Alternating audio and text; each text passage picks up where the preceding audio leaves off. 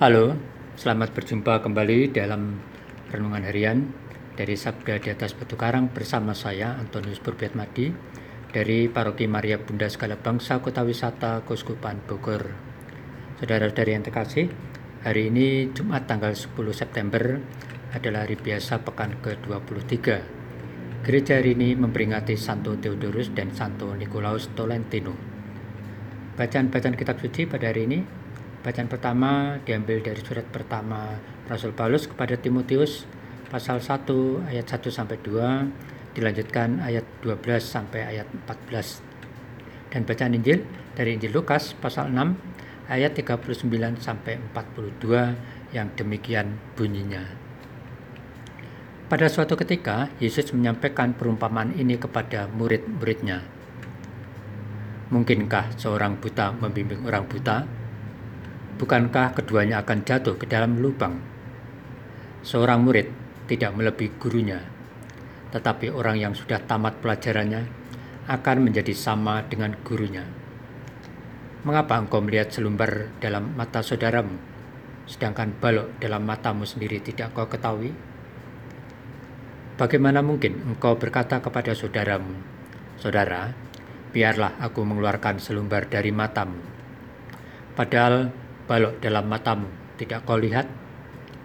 Hai orang munafik, keluarkanlah dahulu balok dari matamu, maka engkau akan melihat dengan jelas untuk mengeluarkan selumbar itu dari mata saudaramu. Demikianlah Injil Tuhan. Terpujilah Kristus.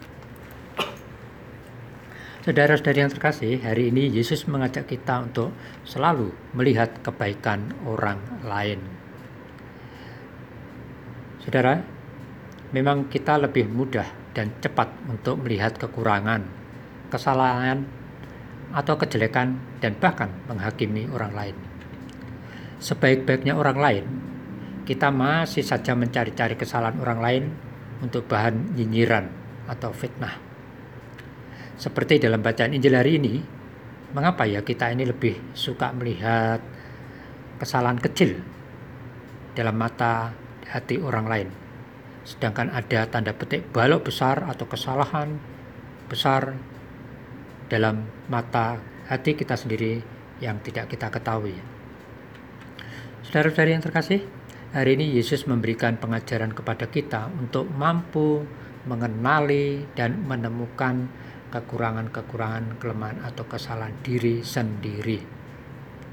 Orang yang tidak menyadari kekurangan, kelemahan atau kesalahannya sendiri biasanya memiliki kemampuan suka nyinyir, mencela, atau mencari-cari kesalahan orang lain. Pengajaran Tuhan hari ini mendorong kita untuk menjadi muridnya yang sungguh-sungguh didasari oleh roh Tuhan sendiri, yakni mampu untuk selalu melihat kebaikan orang lain. Saudara-saudari yang terkasih, sebagai murid dan pengikut Tuhan, Marilah kita saling melihat apa yang baik dan benar dalam diri sesama kita. Kita hindari kebiasaan mencari-cari atau melihat apa yang buruk dan salah hanya untuk menjatuhkan atau membunuh karakter orang lain.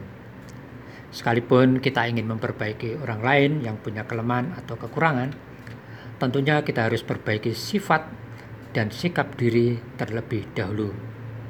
Memang tidak mudah untuk mengoreksi atau memperbaiki sikap orang lain.